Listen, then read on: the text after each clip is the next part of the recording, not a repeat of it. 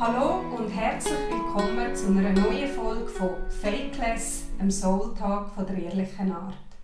Ich bin Claudia und mein heutiger Gast ist der Jens.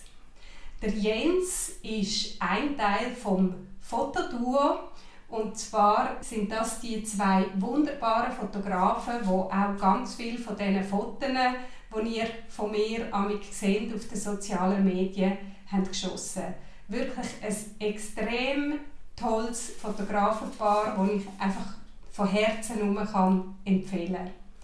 Der Jens, die Moni und ich, wir haben auch schon zusammen Workshops gegeben und kennengelernt habe ich den Jens im Spital.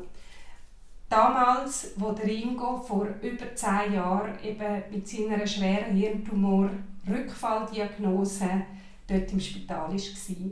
Ich freue mich sehr, Jens, dass du da bist. Ich mich auch. Herzlich willkommen und vielen Dank für deine Bereitschaft, uns von deinem auch ziemlich herausfordernden und ereignisreichen Leben etwas zu erzählen. Ich weiss, du bist damals, eben, das war 2011, als wir uns kennengelernt haben, bist du im Spital gewesen. Wegen chronischen und sehr, sehr heftigen Rückenschmerzen. Gell? Ja. Und wie ich weiss, haben dich diese Schmerzen im Rücken, aber auch sonst schon sehr lange begleitet. Du hast mir erzählt, dass du mit 17 einen ganz schweren Autounfall hast gehabt, wo du 5 Wochen im Koma warst. Ganz schlimm Koma, ja. Ja, und sehr viele Knochenbrüche hast du und so weiter. Und wo du eigentlich auch das Leben lang Folgen davon hast getragen. Ja. Ich meine, du warst dort sehr jung gewesen und ich glaube, der Unfall ist auch aus einem jugendlichen Leichtsinn heraus entstanden. Kann man so sagen, ja. Und das hat ja dein Leben sicher extrem nachhaltig geprägt. Kannst du etwas erzählen, wie hat das dein Leben dort verändert? Ja, gut, ich meine, wie verändert einem sowas Leben? Ich glaube, das Ganze ist eigentlich schon losgegangen, 1,5 Jahre bevor ich meinen Unfall hatte. Da ist meine erste Freundin gestorben mit gerade mal 15 Jahren an Unterleibskrebs. Und das hat mir doch schon irgendwie eine andere Auffassung gegeben zum Leben und wie schnell das gehen kann und so weiter und so weiter. Wie wichtig, dass dieses traurige Ereignis eigentlich für mich dann später selber sein wird, habe ich damals noch gar nicht abgeschätzt. Also deine Freundin war auch 15 und ist in diesem jungen Alter schon an Unterleibskrebs gestorben. Ja, die ist 3 Wochen nach ihrem 15. Geburtstag ist sie gestorben. Diagnostiziert wurde ja das mit 14 und ja, eben die erste große Liebe, wie das halt so spielt. Und ja, viele Teenies sind zum Boden zerstört, wenn die erste Beziehung endet. Und so, aber bei mir hat es halt irgendwie auf dem Friedhof geendet und das war schon nicht ganz leicht. Ja, also das hast du dort wirklich eben schon voll knallhart mitbekommen, wie das Leben einfach eben endlich ist. Durchaus, ja. Also, ich glaube, da bin ich schon das erste Mal in einem Alter, wo man kein Mensch dran denkt, irgendwie 15 Jahre, juhu, Pubertät, irgendwie die erste Liebe, wie gesagt. Der erste heilige Kuss, dann, Flügge werden hinaus, irgendwie das eigene Leben, was möchte ich mal in der Lehre machen und in 2 Jahren darf ich schon Auto fahren und so weiter und so weiter. Ja, es ist Sturm- und Drangzeiten. Ja. Und da war schon mal so der erste Break drin, der erste Ding, Dämpfer, wo es einfach geheißen hat, ja hoppla, das kann auch anders laufen.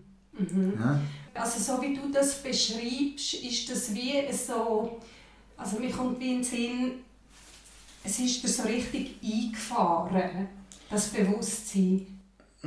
Ja, also eben, du bist 15 Jahre, es gibt so viele andere Dinge, die dich da beschäftigen und natürlich jemand ist weg, den du gern gehabt hast und so weit denkt keiner in dem Alter. Da habe ich eigentlich schon so ein bisschen mitgekriegt, was es heißen kann, wie schnell das geht, wie eng der Grat ist, auf dem wir jeden Tag laufen, ja, und wie eng das er wirklich ist.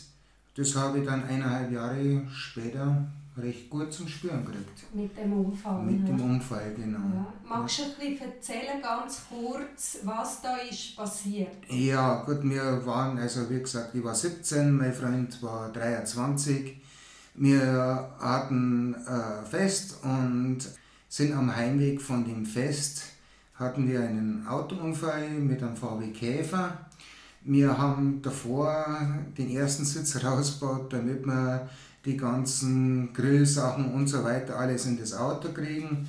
Den zweiten haben wir dann auf dem Fest rausgebaut, damit der Alexander, mein Freund, nicht hat in der nassen Wiese sitzen müssen. Er wollte dann draußen im Wald übernachten, weil das Feuer doch noch groß war. Und also ein Pavillon in der Nähe von meinem Heimatort. Und ich sagte zu ihm, ja, du kannst die Sachen zum Übernachten von mir haben. Meine Mutter, die mich eigentlich abholen wollte, fuhr voraus, hat das Ganze hergerichtet und wir fuhren ein paar Minuten später hinterher mit dem VW Käfer und zwar ohne Sitze. Mhm. Und das hat mir einfach, ja, da haben wir einfach den Wahnsinn des Alltags nicht richtig berechnet. Wir sind miteinander zum Klettern gegangen, wir haben uns aufeinander verlassen können.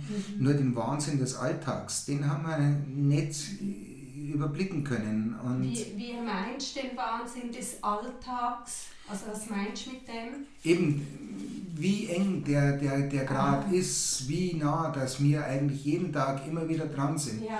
Und das ist ganz egal, einmal zu wenig schauen, über die Straße laufen, pum, putzt dir einer weg, bist du genauso weit, als wie wenn du eben wieder so am Auto an einen Baum hinfährst und praktisch keinerlei Halt hast da drinnen. Umeinander gewirbelt wirst, da drinnen höchstwahrscheinlich, ich weiß nichts mehr davon, Gott sei Dank, wir würfeln in einem Becher. Und, ja. Also das ist passiert, gell? Ja. Und dein Freund war sofort da gewesen. Ja, war sofort tot, ja. Und du bist ins Spital gekommen? Ich hatte das große Glück, dass das Ganze eine Klosterschwester hörte. In der Nähe ist ein Heilbad, Grumbach, und die hat das gehört, hat sofort alles verständigt, was man verständigen kann. Und 4 Minuten nach der Unfallmeldung war die Feuerwehr am Unfallort. Sie hatten an dem Abend eine Übung und waren halt danach noch beieinander gesessen, Gott sei Dank. Und nach 4 Minuten nach der Unfallmeldung, als die Feuerwehr eintraf an der Unfallstelle, da hatte ich schon keine körpereigene Atmung mehr. Ich bin dann im Auto eine Dreiviertelstunde reanimiert worden. Dann wurde ich rausgeschnitten, dann kam ich nach Grumbach ins Krankenhaus, dort wurde ich 7,5 Stunden operiert. Und am nächsten Morgen... Wegen Körperbrüche, Knochenbrüche? Knochenbrüche, Leber gerissen, Lunge platzt, Nieren quetscht. Also insgesamt 13 Knochenbrüche, 6 davon im Schädel. Und ja, und am nächsten Tag wurde ich dann mit einem Hubschrauber nach Augsburg ins Zentralklinikum geflogen. Dort kam ich auf die Intensivstation, wurde weiter operiert an mir und kam auf die Intensiv.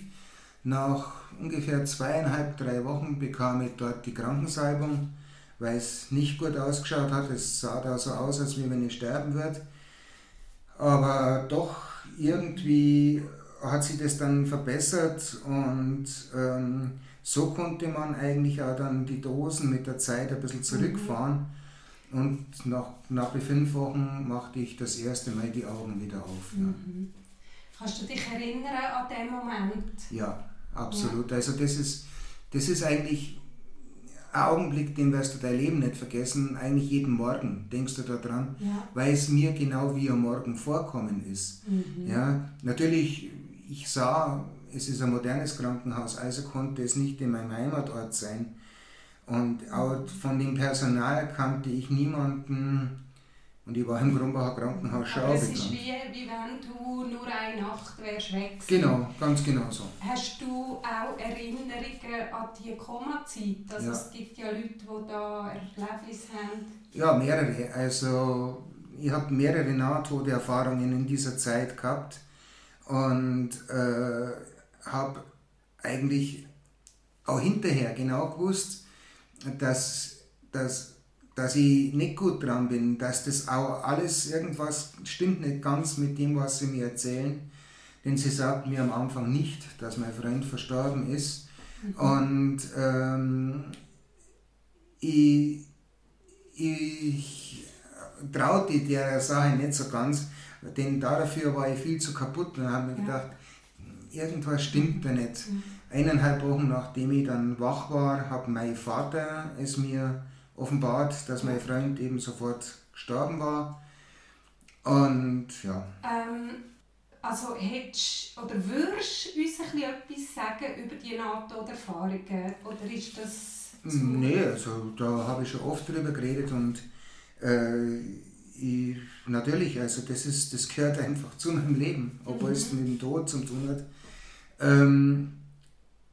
Das Erste, was ich erlebt habe, also das war eben immer wieder dieses Licht, das klingt immer so ein bisschen wie ein Abklatsch aus irgendeinem Roman, aber es ist wirklich so. Ein Licht, und aus diesem Licht kam die Stimme von meinem Freund, der seinen typischen Satz sagte, Jens, hier taugt's. Und zwischen mir und dem Licht war auch noch ein Tor, das war offen und ich ging da drauf zu, es war ein Wolkenmeer und ich hatte in dem Augenblick eigentlich keine Angst, null, gar nichts. Es war alles wunderschön, in mir harmonisch. Die Unruhe, die innere Unruhe, alles, das war einfach weg.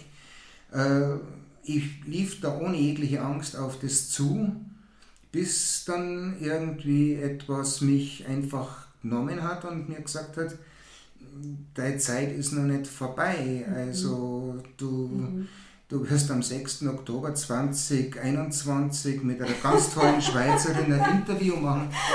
Du kannst dich jetzt nicht abseilen davor, es geht nicht. Merci da oben. Nee,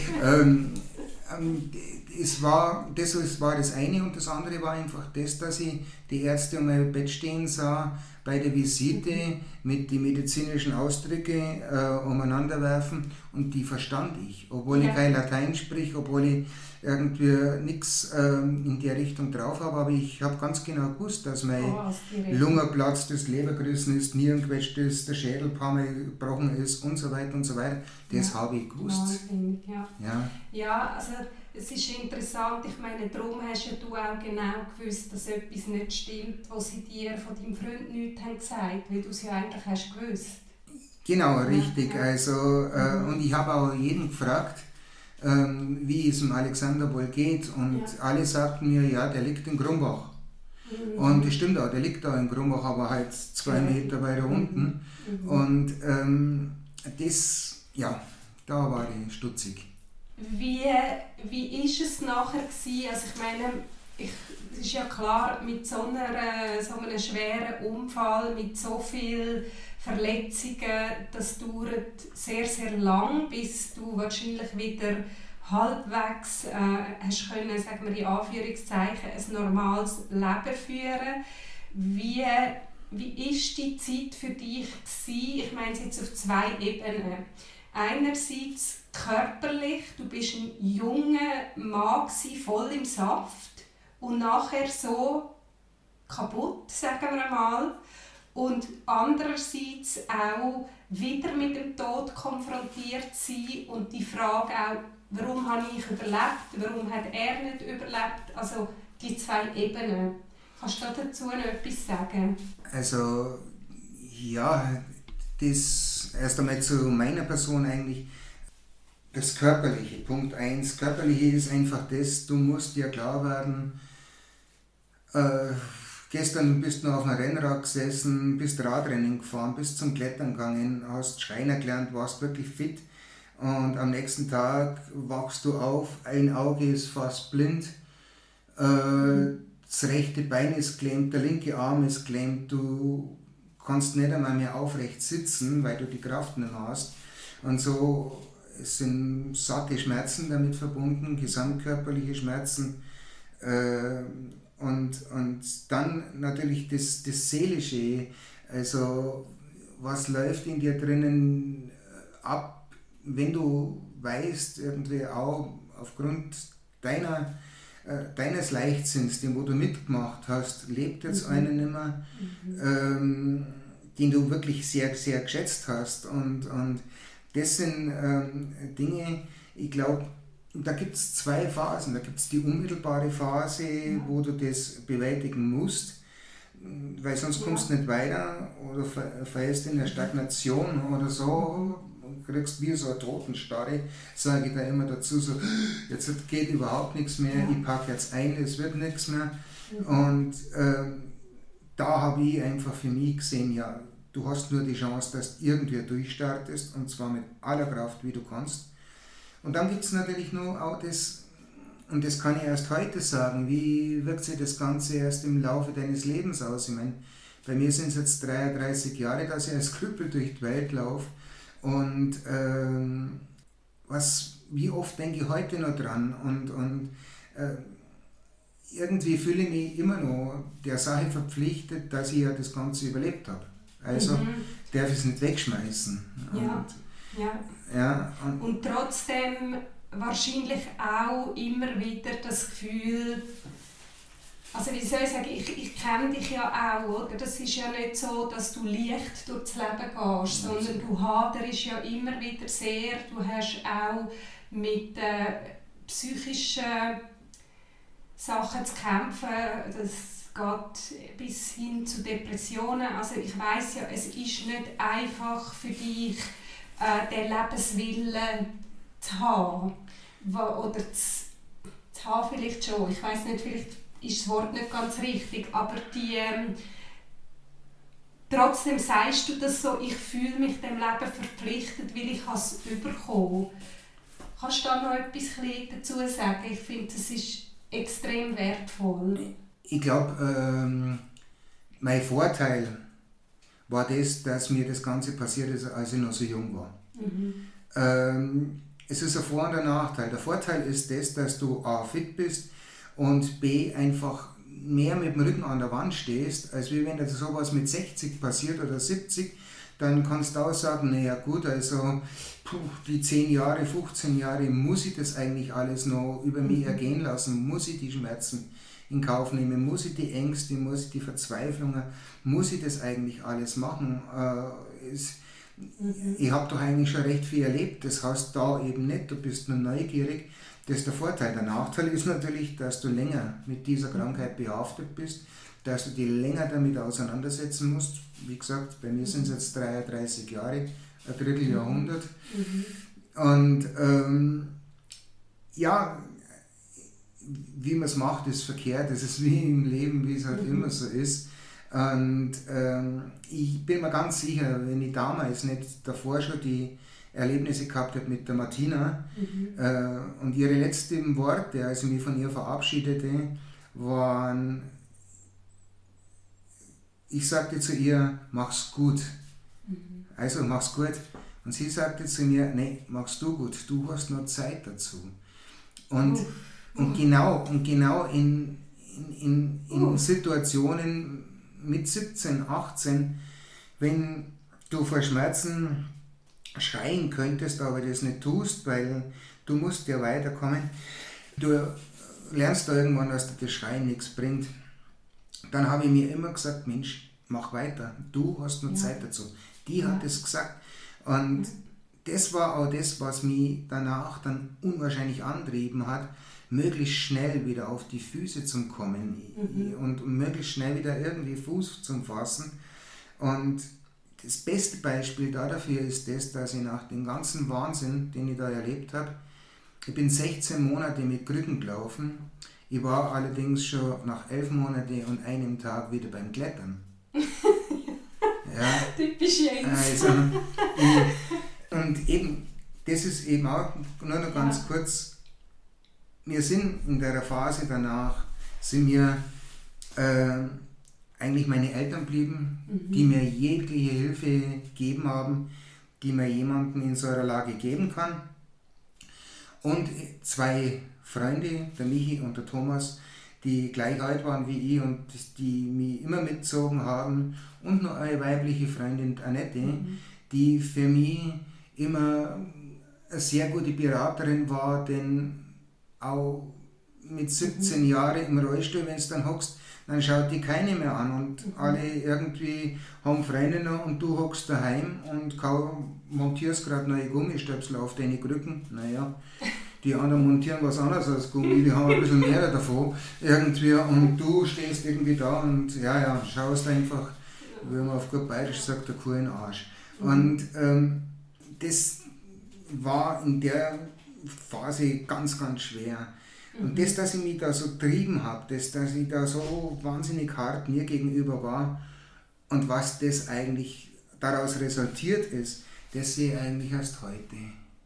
Das sehe ich eigentlich erst heute, dass ich ein ziemlich schlechtes Selbstbild habe, dass ich selten zufrieden bin mit etwas, was ich mache. Und was ich mache, das mache ich richtig. Ja, und so. Und es ist jetzt wurscht, ob das ein Essen ist, das wo auf den Punkt passen muss, oder ob das ein Bild ist, das fotografisch perfekt ist, ohne Nachbearbeitung. Das ist für mich immer ganz eine wichtige Sache bei dem. Oder ob ich irgendwas schreinert in meiner Schreinerei daheim, oder egal was ich tue, ich versuche es immer möglichst gut zu machen. Und wie ist genau die Verbindung zu dieser Erfahrung damals? Also ist das schlechte Selbstbild aufgrund von dieser Zeit, wo du eben dann dort daheim bist gesessen? Also wie soll ich sagen, eigentlich dann, wenn das Selbstbewusstsein als junger Mann sollte stärker werden, ist es bei dir wie zerbrochen. Hat das mit dem zu tun oder hat das mit dem... kannst du das noch mal ein bisschen genauer sagen? Ich hab in dem Alter, eben als junger Mann, wie du das immer so schön beschreibst, einen Quantensprung gemacht in Sachen Entwicklung. Ja, ich war an dem einen Tag noch der Jugendliche und am nächsten Tag war ich der angeschlagene Erwachsene, der für viele Gaunereien, Lumpereien, die wo man in dem Alter einfach auch noch treibt, auch keinen so einen rechten Sinn gehabt hat, weil ich einfach meine Kraft für andere Ziele gebraucht habe, und zwar voll. Genau, also ist es das, also ich glaube, jetzt kommt es mir wieder in den Sinn, also du hast ja gesagt, dass du eben wahnsinnig dich dann wieder dem Gesundungsprozess hingegeben hast, aufgrund von diesen Worten von deiner Freundin auch. Jetzt bin ich nicht ganz sicher, ob ich es richtig verstanden habe, sind die Worte, die zu dem Antreiber haben geführt, etwas Heilsames gsi und eigentlich das, was dich zurück ins Leben hat gebracht? Oder hat es dich auch so angetrieben, dass du aber wie nicht mehr zufrieden mit dir warst? Oder? Damals war es für mich der Booster, wenn man so auf Neudeutsch sagt, der mich einfach antrieben hat. Zurück ins Leben. Aber mit dem, dass ich habe so hart sein müssen, um das Ganze zu erreichen, diese Härte mir gegenüber, die ist blieben, und es ist halt heute auch noch so, dass wenn ich halt irgendwas mache und ich schaffe das nicht, dann sage ich mir oft, jetzt komm, steh auf, du faule Sau, auf gut Deutsch gesagt, irgendwie mach weiter, irgendwie jammert nicht rum, mach. Und so, also da... Die Härte, die Härte, genau. Ja. Und eben auch, weißt du, auch die Nahtoderfahrungen, die wo viele als so ehrlich beschreiben, sie nicht unbedingt so, das kann auch eine ganz große Gefahr sein. Ja, wenn ich wüsste, hundertprozentig wüsste, dass ich im Falle eines Suizids diese wunderbaren Sachen wiedererleben dürfte, ich glaube, dann wäre ich heute nicht mehr da. Ja. Aber eben, das weiß man nicht ganz. Und da ich in meinem Leben schon oft genug ein bisschen austrickst worden bin in alle Richtungen, denke ich mir, muss ich jetzt das noch mehr haben, jetzt dann legst du die um und dann ist es doch nicht so und dann hast du wieder irgendwie die A-Karte gezogen. Ja. Also eben, dieser Grad, der ist verdammt groß. Und gleichzeitig sind die Erfahrungen, aber wahrscheinlich auch die Sehnsucht, wie es könnte sein. Also es ist ja auch da wieder beides, oder? Das ist das friedvolle Gefühl, das weckt so eine riesige Sehnsucht in einem nach diesem Zustand. Ja, also klar, natürlich, ich glaube, die Sehnsucht, die hat ja jeder Mensch. Sehnsüchte, ob das Liebe ist, ob das Harmonie ist, ob das eine Ruhe ist oder so, das braucht ja jeder. Aber ja, das ist jetzt schwer zum Formulieren. Also letztlich fühlst du dich wie auch nicht sicher genug, um an das ganz zu glauben, dass es so kann sein. Also ich glaube, das haltet dich im Leben auch. Also ich glaube eigentlich an gar nichts mehr.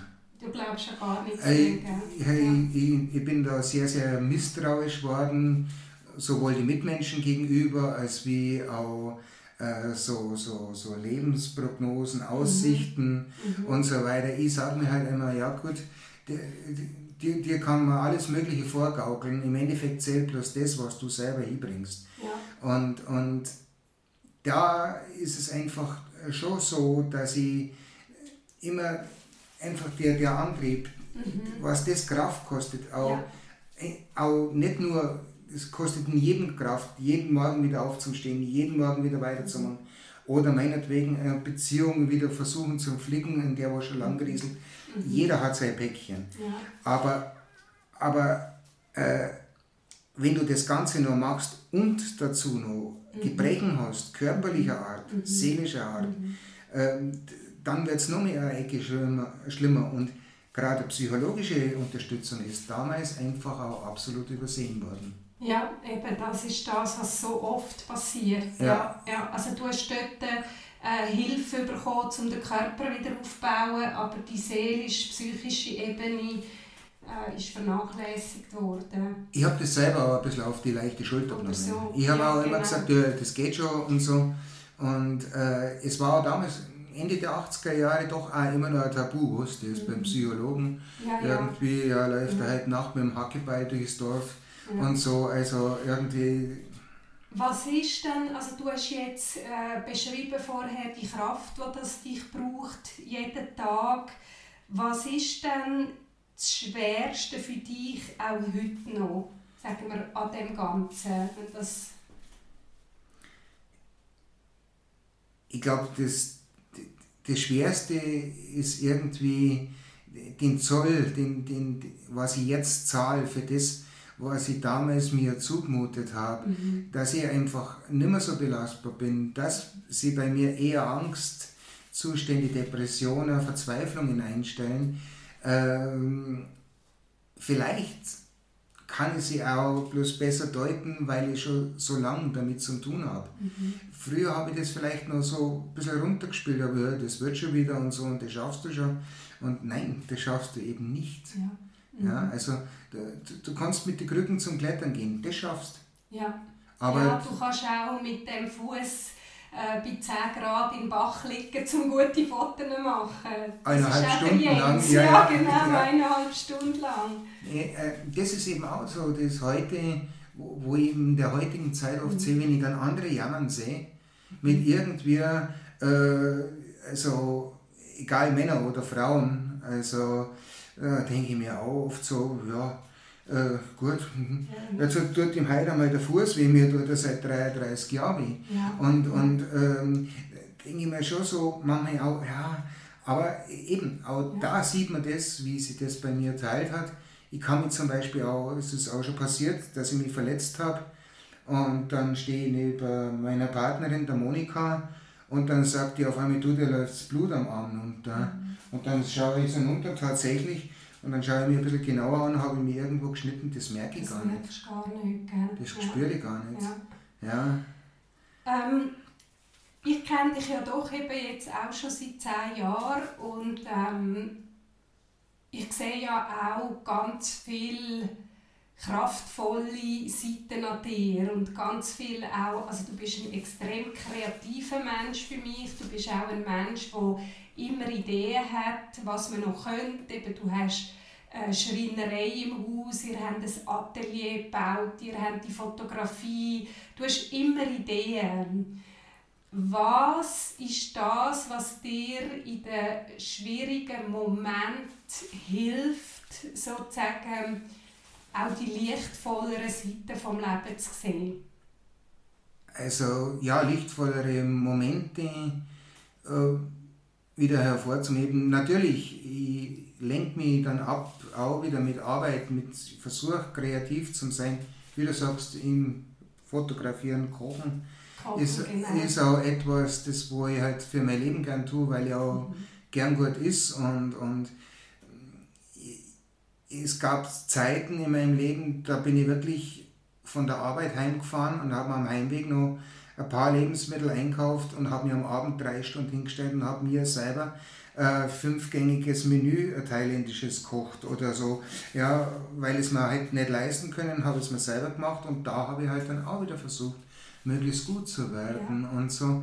Und, aber es ist ja nicht nur der Anspruch, dass es möglichst gut ist, sondern es macht dir auch Freude, oder? Es macht mir auch Freude, auch macht es mir Freude, wenn ich dann sehe, dass die Leute, die bei mir am Tisch sitzen, ausschmeckt. Und wir haben es erst vor 3-4 Tagen wieder gesagt, Mensch, erinnerst du dich damals noch an Claudia mit den Kässpätzle? Das Beispiel kannst du jetzt lassen. Du hast dir 3 nachgenommen, das darf man mal sagen. Also die sind so mega fein gewesen. Ja, ja, du kannst das ja auch erlauben, das ist ja das Tolle. Ja. Also, ja. Und, also kochen machst du gerne. Eben, also sind das die kreativen Sachen, die dir auch die Kraft geben oder die Energie zum Weitermachen? Ja, natürlich auch eine gewisse Verpflichtung, eine gewisse Verantwortung. Ich bin in einer Beziehung seit 9 Jahren sind es jetzt dann. Und wir haben ein kleines Haus und ich bin natürlich der Moni gegenüber verpflichtet, weil sie hält mir jetzt schon 9 Jahre aus. Eben, ich bin kein einfacher Mensch. Und das verpflichtet mich auch ihr gegenüber wieder. Also ist es mehr auch die Struktur, die dir das gibt, irgendwo, um so einen Ablauf zu haben oder eben die Verpflichtung nennst du das, aber das ist ja auch wieder, es gibt ja auch wieder wie einen Halt. Ja, natürlich, das ist mein Umfeld und das schaue ich, dass es irgendwie wahre, denn ich glaube mittlerweile komme ich auch in so eine vielleicht 3. Phase. Nein, ich möchte mal sagen, Jugend, dann ist es dein ganz, ganz aktives Leben und dann auch das, wo du dich einfach ein bisschen zurückziehst, mal auf kurz oder lang aus der Arbeitswelt und so. Und jetzt geht es auch irgendwie noch ans Abrunden von der ganzen Sache. Für was waren die letzten 30 Jahre Schmerzen, seelischer Krieg, nervlicher Krieg, Verzweiflung, für was war das, wenn jetzt nichts dabei rauskommt? Und mit der Umgebung, mit der herrlichen Umgebung, in der wir jetzt leben können, habe ich da eine gute Grundlage. Ja, und wenn ich jetzt zurückschaue, zu den anderen, die, wo ich früher beneidet habe, mit 17, weil die schon Auto gefahren sind und ich noch im Rollstuhl gehockt bin oder die Freundinnen gehabt haben, jetzt, wenn ich da eine Parallele mache, denke ich mir, ja gut, die haben alle Autos, mittlerweile die 3. Frau, hocken immer noch daheim im selben Dorf, erzählen da immer noch dieselben Geschichten wie vor 40 Jahren. Ich bin trotz dem Ganzen, was ich hatte, über Konstanz hierher gekommen, ich habe hier ein Haus, ich habe eigentlich alles, was ich will. Ja, das ist noch interessant. Also es wäre eigentlich jetzt auch meine letzte Frage oder vielleicht zweitletzte an dich gewesen. Wer, würdest du sagen, bist du aus dem Ganzen geworden?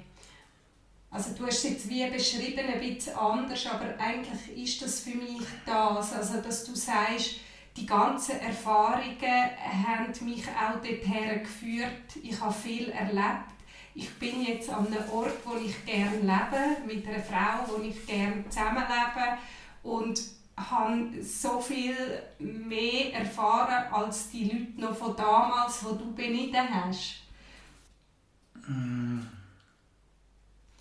Also weißt du, ich meine, es geht nicht unbedingt darum, was ist das Geschenk daraus, sondern wer bist du heute durch das? Du bist für mich ein sehr reflektierter Mensch. Du kennst jede. Also so haben wir uns ja auch kennengelernt. Du hast mich kennengelernt, wo der Ingo ja, schon fast am Sterben war. Ich bin 37, 38 gewesen, und du hast meine Not ganz genau verstanden. Oder, also für mich bist du auch durch deine ganze Geschichte ein Mensch geworden. Ich glaube, es gibt keine dunkle Ecke in einer Seele, die du nicht verstehen kannst. Also ich glaube, solange die dunkle Seele niemanden anderen was zu Leide tut, glaube ich, kann ich sehr viel verstehen. Wenn das dunkle Eck böse Absichten hat, dann... Nein, ich meine einen Schmerz, oder? Du kannst den Schmerz von anderen Leuten oder die Not von anderen Leuten verstehen, weil du selber fast jede solche dunkle Winkel kennst von dir. So meine ich nicht dunkel im Sinne von bös, sondern von Not, von Angst, von Trauer. Eben, es gibt da noch eine kleine zweite Sache, die ist mir jetzt während dem Gespräch eingefallen, wo ich zu dir gesagt habe, eben der erste Punkt, wenn ich gemeint habe, es geht nicht mehr weiter, und das war meistens körperlicher Natur, sind mir die Worte von der Martina eingefallen. Ja. Wenn es mir emotional so schlecht gegangen ist, dass ich mir gedacht habe, ich kann jetzt dann nicht mehr, ich drehe jetzt dann durch, ich wäre jetzt verrückt oder so, ist mir immer eine Geschichte von meiner Urgroßmutter eingefallen. Und zwar, sie selbst hat 2 Männer und 3 Kinder überlebt. Sie wusste schon, wie das Leben spielt.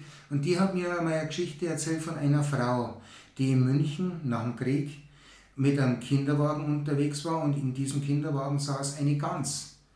Und die Tageszeitungen von München berichteten über sie und baten die Leute, die Frau nicht dumm anzureden, denn die hat im Zweiten Weltkrieg innerhalb kürzester Zeit ihr Mann und 3 Söhne verloren, ist auf dem Ganzen durchdreht und konnte so ihr Problem einfach lösen, indem dass sie tagelang, wochenlang, monatelang mit der Gans im Kinderwagen in ganz München spazieren gegangen ist.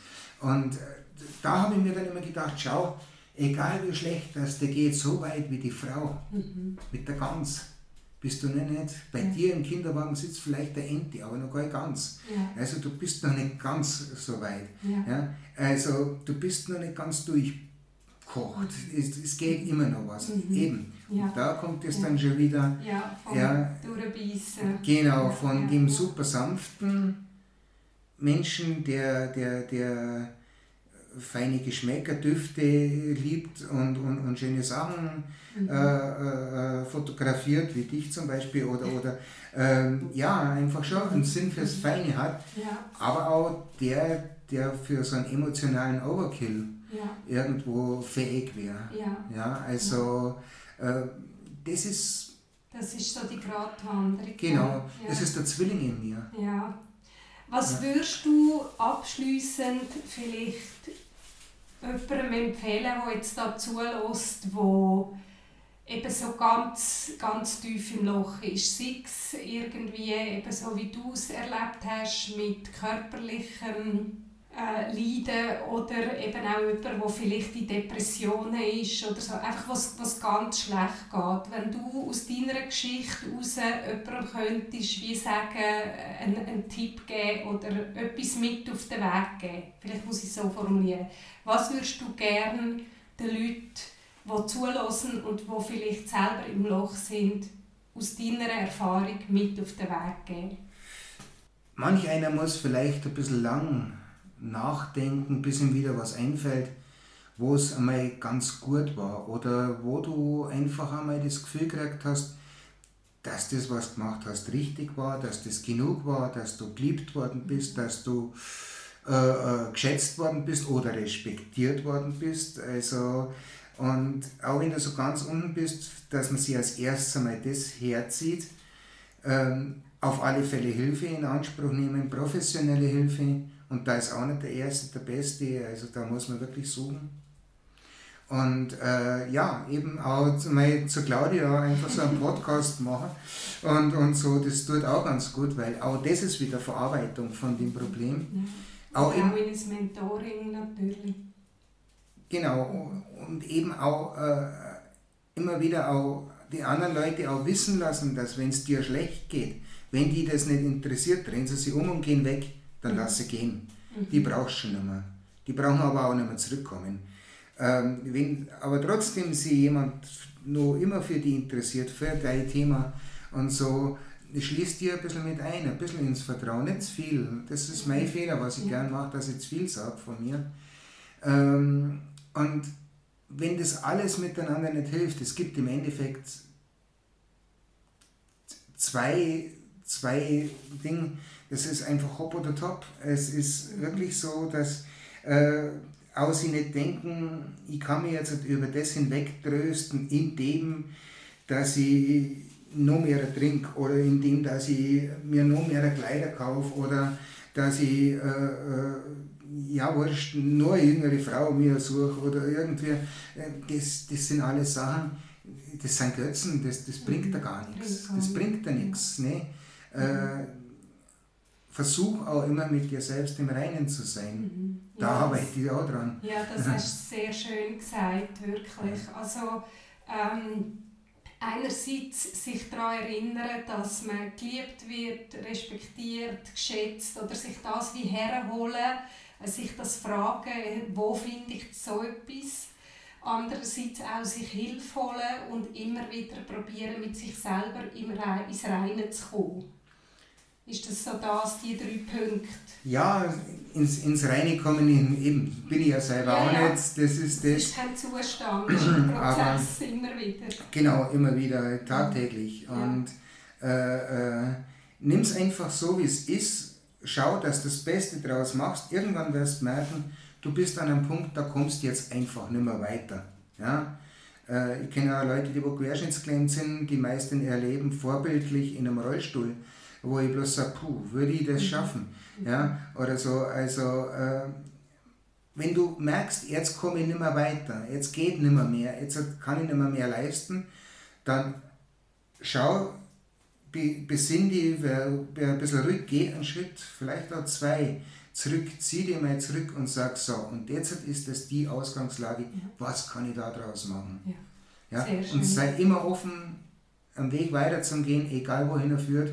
Auch wenn man aus seinem Tal oder aus seinem Dorf raus muss, habt keine Angst. Wenn ich Initiative gezeigt habe, war es immer einigermaßen fruchtbar.